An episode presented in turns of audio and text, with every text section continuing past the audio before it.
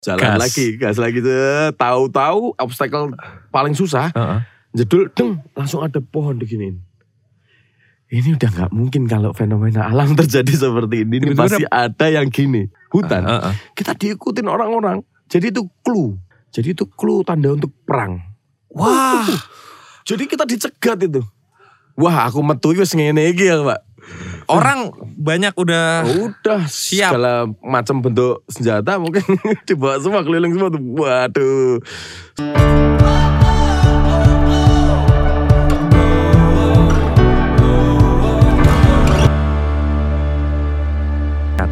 Sebenarnya jalan-jalan kayak gitu tuh nyari apa toh? Apa sih yang dicari? Yang dicari pastinya pengalaman. Jalan-jalan waktu dulu apa sekarang? Bedanya. Kalau boleh nih. Ya. Boleh nih, kalau jadi perbedaan. Jalan itu untuk mencari pengalaman. Iya. Dalam sebuah story yang panjang. Kita semuanya kan hidup dalam sebuah tulisan. Iya. Yang sudah ditulis yang orang bilang itu takdir. Nah, itu hanya bisa diceritakan atau bisa terjadi ketika kita melakukan. Salah satunya adalah bergerak. Nah, traveling itu salah satu bentuk pengejawantahan daripada tulisan tersebut yang kita semuanya nggak pernah tahu. Iya. Di tengah jalan kita ketemu dengan siapa, mau jadi story apa, kita mempengaruhi ceritanya siapa. Oke. Kejutan-kejutan itu ya. Apa itu kan kita nggak ada yang tahu. Iya. Dan kita baru tahu ketika kita melakukan itu. Seru. Banyak meaning yang bisa kita gali dari sebuah proses perjalanan traveling. Kuwi lho, meaning lho, arti. Nek saiki wis beda. Nah, sekarang saiki gimana caranya melakukan hal yang sama?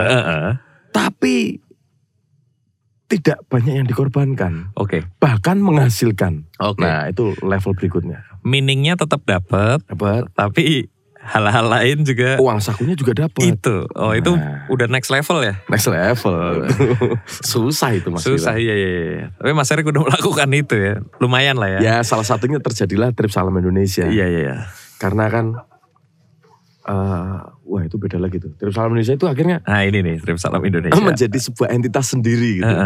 Yang tadinya kan setiap 2 tahun sekali, di bulan puasa 35 hari, kita pergi membuat karya bersama Endank Soekamti. Karya musik ya. Nah. Kan 2 tahun. Tahun tengahnya ada apa? Oh iya. Jangan sampai kita nganggur di bulan puasa. Karena di saat itu Endank Soekamti tidak laku. Oh iya. Gak ada event. Itu pandeminya Endank Soekamti itu. Dalam 1 bulan makanya kita bikin sesuatu karena ngapain daripada nganggur. Ya kita konversi dengan hal yang membuat kita happy. Yeah, salah satunya adalah traveling. Nah, travelingnya ngapain? Maksud jalan-jalan seperti itu. Kamu bilang, ya kita buat misi. Nah, kita buat visi. Visinya apa? Visi Trip Salam Indonesia itu adalah pengarsipan aset Indonesia dari budaya dan kekayaan alamnya. Seru. Selama 30 hari pelan-pelan kita arsipan, kita jalan tuh. Bertemu dengan apa aja kita akan catat. Keren. Membuat archive. Makanya aku terjun ke budaya sekarang, terjun ke desa-desa karena ya di perjalanan itu kita menemukan banyak. Ini salah satu yang tak ceritain. Asik nih. Asik. Saya aku lupa namanya. Daerah. Proses pengarsipan pun itu tidak terjadi dengan membaca buku doang. Oke. Jadi benar-benar kita melakukan perjalanan panjang. Apa yang terjadi di situ? Kira-kira value apa yang bisa kita arsipkan di sini? Contoh nih. Kita lagi jalan ke Kupang. Habis dari Atambua. Atambua ya namanya? Kupang Pojok itu apa sih Mas? Saya belum pernah nih kayaknya ke situ. Itu jalan pulang. Timor Leste. Timor Leste. Wih, iya toh? Jalan tuh. Kita mau nyebrang ke Alor. Ke Rote. Di pertengahan jalan, Google Map itu menunjukkan kalau ke kanan kita akan lumayan ngirit 25 menit. Oke. Akhirnya kita berpikir efisiensi. Siap. Kita belok kanan. Dan itu sudah jam 1 malam. Wih, kok jalannya semakin off-road ini. Tapi kita gak bisa putar balik. Karena ya seperti medan kamu tadi malam. Anak-anak itu. Turun gini. Batu. Mungkin balik lagi. Mobil kita bukan 4x4 loh ini. Waktu itu belum ada. Gak bisa balik. Jadi kita teruskan. Itu kita gak ada pikiran apapun. Karena seneng kan.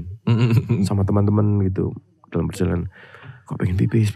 Pas pipis itu ada suara. Wih. Apa ini? Spesies apa ini? Wah iki. Lagi ada. Gitu. Wah apa lagi nih? Nah itu selentingan-selentingan itu gak pernah kita pikirkan tapi kita rasakan. Oke. Okay. Jalan lagi. Ada lagi. Gitu. Hmm. Terus lurus sampai susah itu. Nah kita kan bertiga. Mobil tiga. Yang satu kan mobilnya lumayan gede. Gitu. Ya dia belah jalan dulu karena ini semakin susah. Pindah posisi dia di depan. Dung. Bisa nih, ini 4x4 satu-satunya. Oke. Okay. Dung. Aman. Woi. Jalan gas. Gas lagi. Tahu-tahu obstacle paling susah. Jedul, deng, langsung ada pohon diginiin.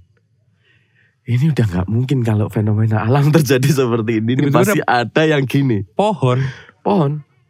Wah. Iya sih, aneh sih. Aku turun. Suara-suara itu semakin banyak. Jadi selama perjalanan satu jam kita membelah hutan, kita diikutin orang-orang. Jadi itu clue. Kalau nggak salah namanya soe. Kalau nggak salah ya.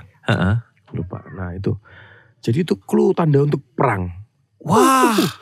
Jadi kita dicegat itu. Wah aku metu wis ngene iki ya Pak. Orang banyak udah siap. Segala macam bentuk senjata mungkin dibawa semua keliling semua tuh. Waduh. Pokoknya anak semuanya di mobil aku keluar sendiri. Udah angkat tangan. Permisi Bapak, saya mau lewat. Kita dari tim Trip Salam Indonesia mau lewat. Oke. Okay. Wah langsung mendekat itu udah ada yang gini, ada yang gini. Waduh. Panas sudah mengarah semua ya. Waduh. Jam 2 malam. Asik. Ternyata mendapatkan jawaban dari apa yang terdengar sepanjang jalan itu clue perang. Oh. Jadi orang-orang situ grebek kami itu karena mereka takut kita itu adalah perampok binatang. Karena beberapa bulan yang lalu mereka dirampok dengan mobil-mobil seperti ini. Oh. Jadi ternak mereka itu digorok, dimutilasi, masukin mobil. Ih. Nah makanya itu kita dicegat itu dalam rangka itu. Ih. Wah siap toh berarti Mas? Iya benar. Mati, modar. Ya wes, ya kita jelaskan. Aku sampai presentasi video gini. Untungnya mereka mau ya mendengarkan dan ya mau kan? Dengar, tapi ngerti atau tidak?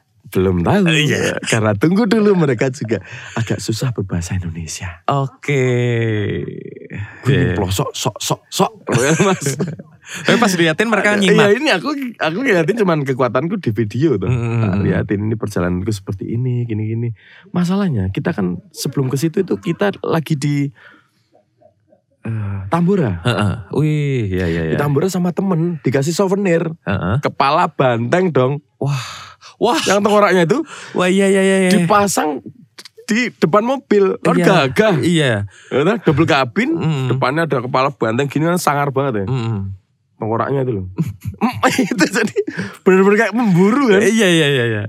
Mateng gara-gara ini nih. Oh. Tapi akhirnya aman.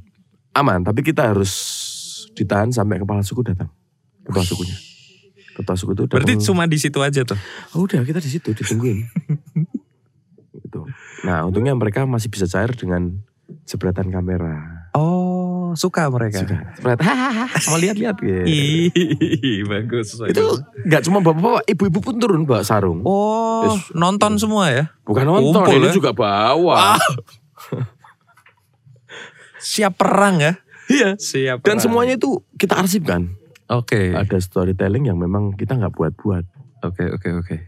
Nah, apa yang kita arsipkan di situ? Iya. Yaitu aset Indonesia, budaya yang namanya soe tadi. Soe, pernyataan perang. Itu kan, budaya itu kan kegiatan yang disepakati dan diturunkan terus. Atau gaya hidup.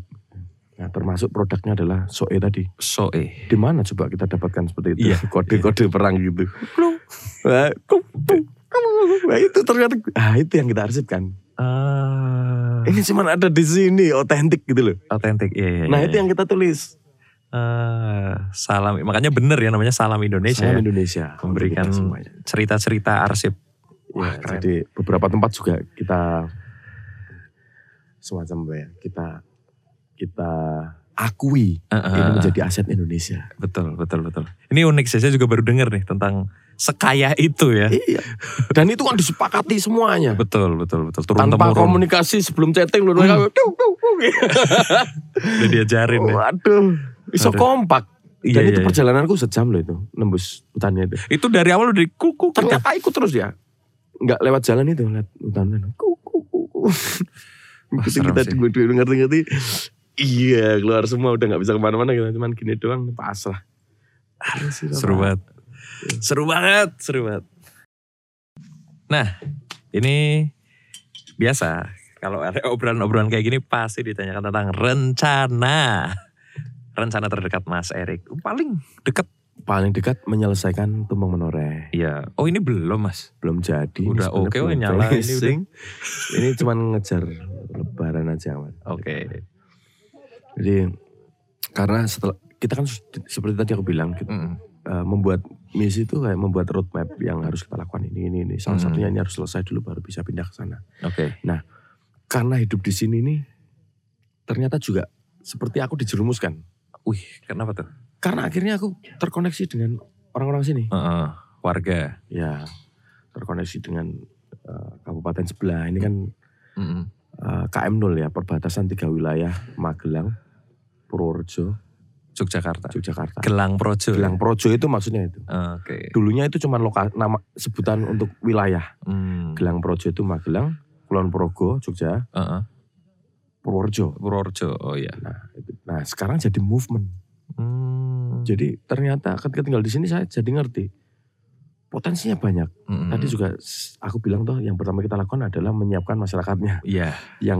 Yang bisa kita lakukan pertama adalah mapping dulu. Mapping potensi tidak hanya wilayahnya, kekuatan alamnya, budayanya, tapi orang-orangnya juga potensinya apa aja. Yeah. Ternyata di sini banyak potensi gendeng. Ada pertukangan. Iya. Ya, perkulian, perbengkelan. Kopi juga pertanian. Perkopian, kerajinan dan orangnya kendeng kabeh, Mas. Dan ternyata di sini tuh kucing-kucingnya banyak. Tadi aku juga sempat bilang sama Mas Rio, tugasku di sini tuh ngumpulin kucing jadi singa. Wih. Di sini ada Mas Melki. Dia termasuk penggerak wisata mandiri. Jadi dia merespon apa yang mereka punya dari alamnya. Kemudian dibuatlah pariwisata yang mereka ciptakan. Penggeraknya Mas Melki. Di bawah sana Ngargoto juga ada, namanya Mas Soim. Sama. Ini kan jagoan-jagoan semua nih. Kucing-kucing ini. Di Benowo juga begitu. Jadi singa. Ada lagi Mas Fatah. Jadi semuanya aku kumpulin. Ayo semuanya anak buahnya juga kumpul di sini untuk pemetaan. Keren. Pendataan. Maka kita sepakati semuanya ini teman-teman muda ini kita namakan Akamsi Berdaya Gelangprojo. Ya, anak kampung sini yang berdaya karena itu tujuan kita juga adanya Gelangprojo itu adalah membuat berdaya, mandiri dan merdeka. Seru. Melalui pariwisata. Seru banget. Itu dari Mas Eriknya sendiri. Yeah. Nah, dari secara band. Secara band ini memang semuanya survival mode. Iya, survival mode, betul. Ya, semuanya ditwist. Gitu. Ya beberapa usaha seperti euforia digital itu tidak berpengaruh ya karena digital. Tapi yang lain jelas terdampak. Oke. Jadi kita twist semua. Lah untungnya Endank Soekamti ini dari dulu memang bukan sekedar band, tapi kita sudah dari dulu sadar untuk membuat unit usaha lain. Iya. Gitu. Jadi itu yang bisa berjalan, yang tidak berjalan kita twist untuk membuka usaha baru. Ada yang ke kuliner. Ada yang ke jasa. Diputarkan semua. Putar. Ya? Nah, sementara masih bertahan kita buat karya akustik version. Oh iya, yang sering di-update ya. Endank Soekamti mencoba untuk membuat versi akustik, merekam di luar juga. Iya. Karena ya kita pengen juga sambil mempromosikan daerah juga. Betul. Kita waktu itu kita pakai Ngisis karena dia masih baru kan, baru launching waktu itu. Kita pakai sekalian promosi. Okay. Jadi kita rekaman di situ mengakustikan iya. Semua lagu Endank Soekamti yang nantinya ujung-ujungnya akan dibuat album juga. Oke. Gitu. Jadi kayak investasi tapi nggak kerasa gitu. Oh iya. Nah sebagai seorang petualang, terdekat mau ada plan-plan apa? terdekat ya sudah jelas aku, kalau aku yang bisa lakukan adalah Trip Salam Indonesia. Trip lagi ya? Trip Salam Indonesia. Trip Salam Indonesia, karena Trip Salam Indonesia itu perjalananku semakin ada isinya, ada tujuannya. Berarti arsipnya akan makin kebuka, betul, bertambah gitu ya. Jadi ya itu memberi arti dalam sebuah perjalanan. Oke. Okay. Aku bisa lewat Trip Salam Indonesia itu semuanya bisa. Oke. Seru. Nah, ini selain hobi nih, dan kegiatan Mas Erik kan banyak banget sih. Masih ada gak sih yang bikin Mas Erik penasaran dan pengen coba? Nah itu kayak dipertemukan sebenarnya. Jadi semuanya enggak dalam list. Ya kayak tadi, kayak kilaf-kilaf tadi. Iya, tiba-tiba ini aja ada ya. Tiba-tiba jalan sini, set gitu, tahu-tahu diajak terbang. Diajak. Iya. Jadi bukan list, aku pengen terbang ya. Gimana caranya beli pesawat ya? Enggak gitu. Jadi semuanya dipertemukan dan kebetulan dijodoh-jodohin gitu. Keren ya. Sama alam tuh. Tahu-tahu ketemu ini jadi ini. Gitu. Berjalan dari satu kebetulan ke kebetulan lainnya ya. Iya. Seru banget. Terus Endank Soekamti ada rencana bikin album kah terdekat? Ya, itu ya selain akustik itu. Ya akustik itu pasti. Kalau terdekat kayaknya kita lihat situasi dan kondisi. Ya, lihat ya, kita nggak tahu nih. Iya juga sih ya, pandemi belum tahu juga ya. Tapi aku anggap ini sebuah liburan panjang karena gini. Kita semuanya kan sudah bersepakat dan berkomitmen bahwa kita itu musisi. Oke. Passion kita itu. Passion itu kebutuhan, beda sama hobi. Artinya kalau kita seorang musisi, selamanya kita akan menjadi musisi. Oke. Seumur hidup kita. Bayangkan kalau pekerjaanmu itu sebagai musisi dan kamu bekerja seumur hidup. Sekarang ini pandemi sudah berapa tahun? Setahun. Kalau hidupmu itu ada 50 tahun. Kalau libur setahun ya masih wajar toh. Oh iya. Kalau itu masih diminingkan positif sebagai dalam rangka liburan menjadi musisi, aku rasa masih oke. Ambil sisi orang positif. Orang selamanya ya, kita akan menjadi musisi kan. Iya betul. Jadi ya ini liburan lah. Dari sini kan akhirnya banyak positifnya kok. Banyak hal-hal baru yang kita kemarin tidak pikirkan sekarang terjadi. Wih, seru. Dan itu menjadi peluang buat kita semuanya. Ambil positif dan ciptakan peluang ya berarti ya. Iya. Seru. Karena ya cuman itu yang bisa kita lakukan ya. Mengambil hikmah. Benar. Terus karena ini kan Eiger Pots nih kan. Ya. Eiger abis. Dengar-dengar ada proyek Mas sama Eiger nih apa sih? Ceritakan dong. Minum dulu. Ih seru. Kali Biru. Ini dari menu di Tumpang Menoreh nih. Tuh. Kali Biru namanya. Pelang. Oke. Ya. Monggo diceritakan Mas. Katanya kan dengar-dengar ada proyek dengan Eiger nih. Salah satu hobi lagi itu. Asik. Iya toh. Seperti yang dilakukan Endank Soekamti, rekaman outdoor. Membuat karya di alam, direkam di alam. Itu akhirnya kita olah untuk bersama Eiger menjadi sebuah proyek yang tidak hanya sekedar membuat album, tapi juga ada visi utamanya. Oke. Yaitu ke lingkungan. Wih. Gitu. Jadi Eiger memilih beberapa musisi yang menurut mereka itu cukup punya kontribusi besar, terutama untuk alam. Nah, dikumpulin untuk membuat album. Keberadaanku adalah menjadi produser untuk mengajak semuanya mereka ini yang biasanya rekaman di studio untuk keluar. Gitu. Jadi ada Om Iwan Fales, aku ajak jalan-jalan ke Werbu, membuat lagu di sana, merekam di sana. Terus membuat cerita di sana. Kemudian ada Navikula dengan proyek pulau plastiknya. Itu kita angkat juga. Karena nanti akan ada output yang banyak. Yang pertama ada film, dokumenter. Proses pembuatan album ini yang kita harapkan itu bisa menjadi inspirasi untuk para penikmatnya. Oh iya. Gitu. Karena ujung-ujungnya ini akan ada album fisik yang dijual. Oke. Album fisik yang dijual kemudian hasilnya akan kembali lagi diserahkan ke alam. Oh, gitu, jadi mengambil inspirasi dari alam, merekam di alam, hasilnya dikembalikan ke alam lagi. Oke. Gitu. Keren, untuk mekanisme penyaluran hasilnya itu semuanya diatur oleh Eiger. Oh, di produseri. Karena nanti ada album fisik yang bisa kalian koleksi.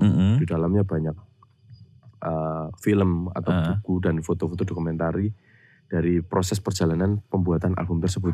Seru. Bersama musisi-musisi yang memang hebat. Oke. Dan sangat menginspirasi. Petualangannya dapat, karyanya juga dapat. Kita ke Pacitan bersama Alvira F. Kita ke Werbu bersama Om Iwan Fals. Seru banget ceritanya.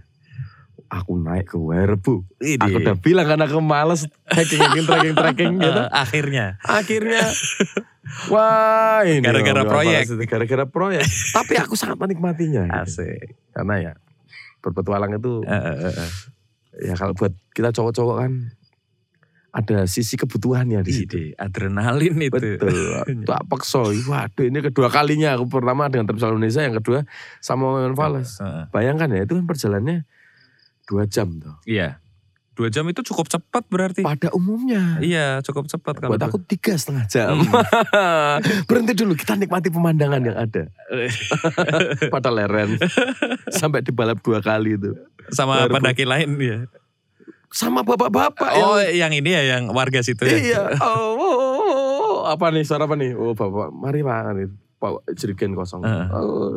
Jalan lagi. Dari bawah kan masih tetap bapak yang sama. Wah. Om Iwan Fals juga gitu kuat banget. Om Iwan Fals juga ini ya, pendaki juga ya lumayan ya. Itu edan ya. Dia on time ya, dia paling duluan. Oh. Sampai sana itu cuma dia sama istri gue yang nemenin, kalau istri kan emang anak gunung. Jadi semua kami ditinggal.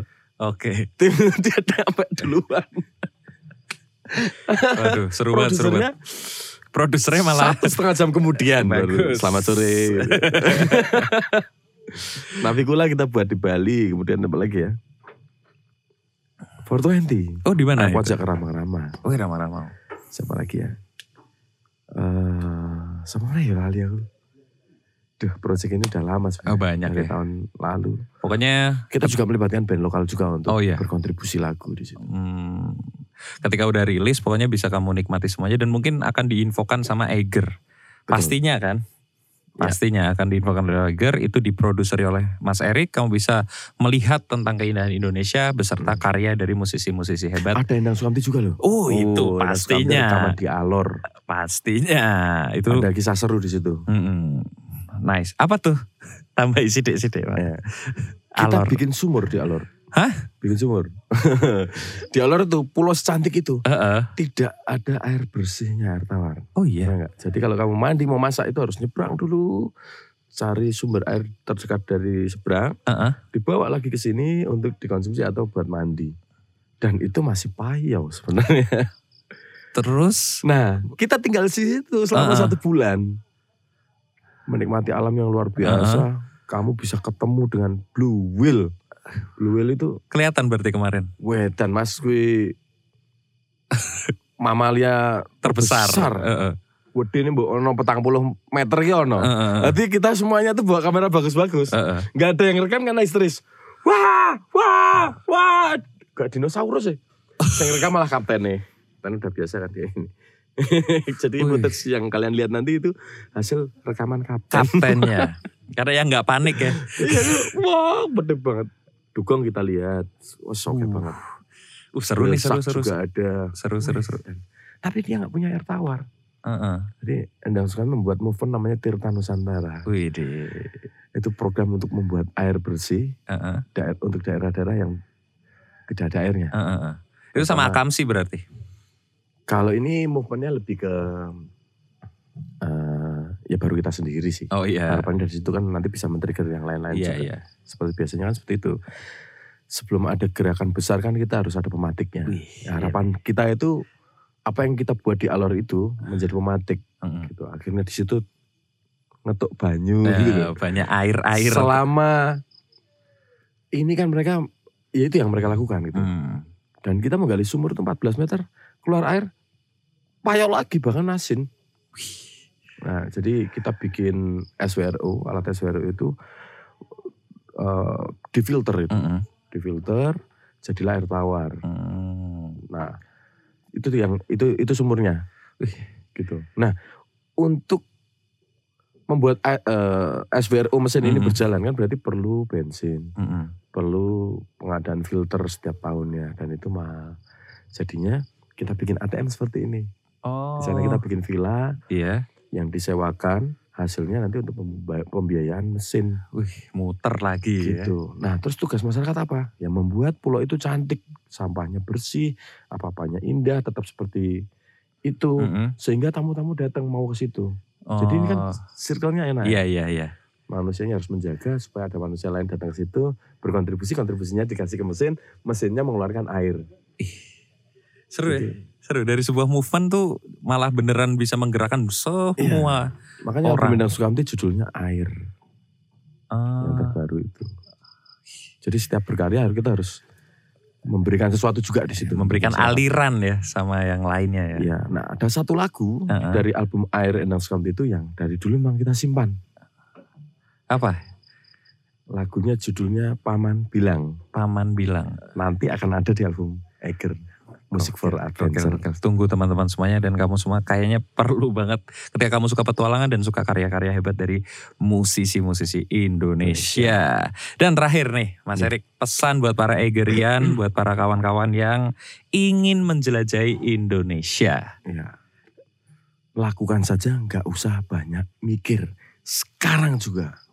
Tuh, sekarang juga teman-teman. Dimulai dari pamit orang tua supaya dapat restu. Selanjutnya lakukan saja. Wes pokoknya rasa dipikir makuo. Tuh sejauh yang kamu bisa karena itu adalah momen terbaikmu untuk catatan bagus dalam hidupmu. Yang seru. Susah akan kamu lakukan ketika nanti kamu sudah berkeluarga seperti aku. Harus membuat strategi banyak untuk pergi. Pesan langsung dari seorang yang udah mengalami dari fase-fase jomblo, keliling sendiri sampai akhirnya sekarang berkeluarga. Jadi lakukan saja teman-teman dan terima kasih Mas Erik untuk waktunya. Mas sudah mengunjungi Tumpang Menoreh. Terima kasih. Dan buat teman-teman yang mau main ke Tumpang Menoreh silahkan main ke sini.